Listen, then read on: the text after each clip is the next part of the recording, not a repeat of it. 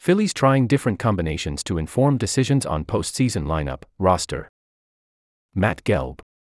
Philadelphia, it had been 9 days since Johan Rojas took an at-bat in a game, let alone started one.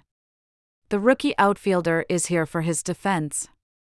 The Phillies know Rojas is an unfinished product at the plate. But, in the final 4 weeks of this season, they have to answer whether he should be in the lineup for a postseason game.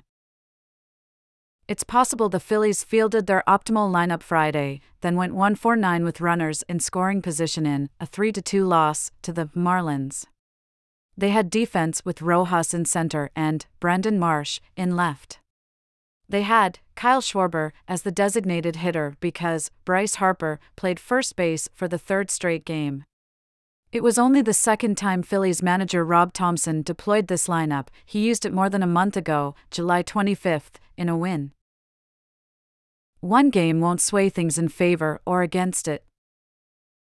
The San Diego series, we left a lot of guys on base too, Thompson said. I think we're just going through a period. I've always said you come out of that. Thompson can do some tinkering to change it. He'll probably drop Nick Castellanos down in the lineup. I won't comment on that, Thompson said. Castellanos, who is 0-for-4 in Friday's loss, now has a .758 OPS. That is the lowest it's been since the first week of the season. It's possible Alec Bohm, who has delivered with runners in scoring position all season, could move into the cleanup spot. Castellanos swung at the first pitch after Bryce Harper drew a 4-pitch walk to load the bases in the 7th inning. He grounded into a rally-killing fielder's choice. He's just jumping, Thompson said. He's super aggressive. He just needs to stay back, see some pitches, use the field. Regardless of where he hits, Castellanos will be in the lineup. But there is a decision to make this month about who should be the 9th player in a postseason lineup. That player is less consequential than everyone else in the batting order just being themselves, but it's a decision nonetheless. Jake Cave started 14 games in August and he hit .275/.321/.549. But a lot of that production came earlier in the month. He hasn't had an extra base hit since August 20th and is batting .154/.214/.154 in 28 plate appearances since then. Edmundo Sosa has hit .289/.385/.511 in 53 plate appearances since the start of August, but he doesn't fit into the postseason plans if Harper is at first base and Bohm is at third. That leaves Thompson with some sort of outfield combination that includes two of Marsh, Rojas, Cave or Christian Pache. Rojas, so far, has been an elite defender in center. He went 0-for-3 and was hit by a pitch in his rare start Friday night. Is the Rojas-Marsh tandem a realistic one to ride in important games? Yeah, possibly, Thompson said. You know? Just trying to get a hot hand and go with it. Marsh's place in all of this is intriguing. He's hitting .288/.380/.462 this season. He's made huge gains in his power production and on-base skills. The Phillies have resisted moving him higher in the batting order. On Friday night, Thompson pinch hit for Marsh to begin the 9th inning against Miami's lefty closer, Tanner Scott. Pache batted and skied the first pitch he saw to left field for a routine out. Marsh's OPS against lefties is 208 points lower than against righties. He's made improvements versus lefties from a season ago. The Phillies viewed him as a future everyday player when they acquired him last summer in a trade with the Angels, but acknowledged that Marsh was best used in the short term as a platoon player. Last postseason, the Phillies ran platoons at 2 spots, shortstop and center field. Matt Vierling started 5 of the team's 17 postseason games. Sosa started 4 of them.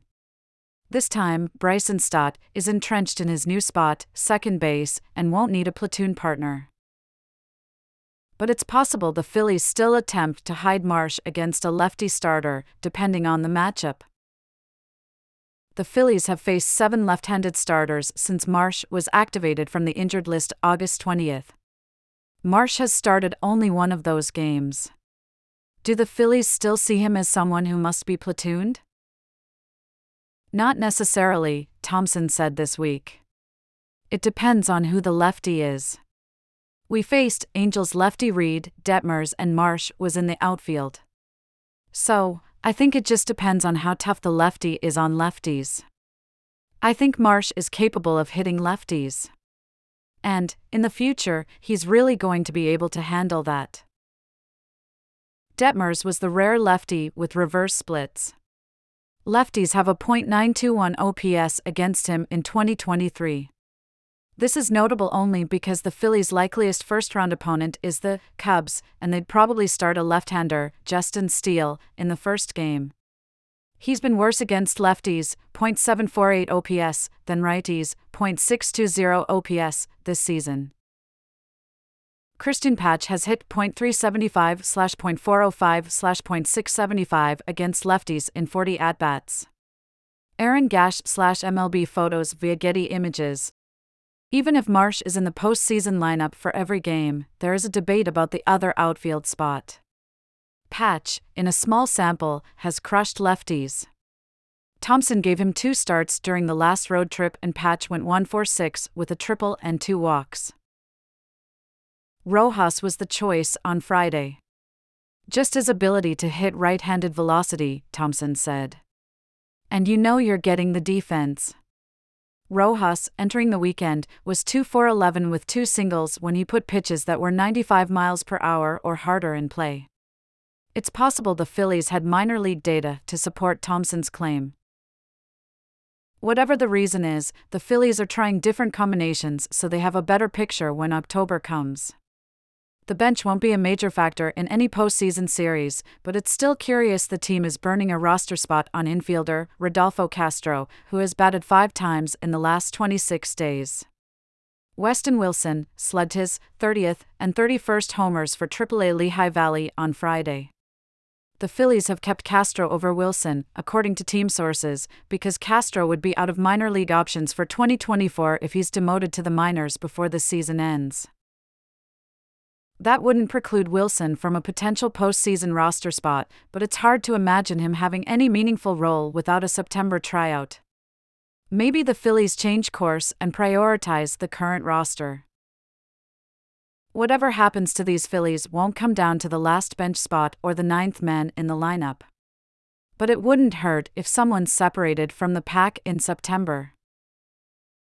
Top photo of Johan Rojas on August 22, Rich Schultz/Getty Images.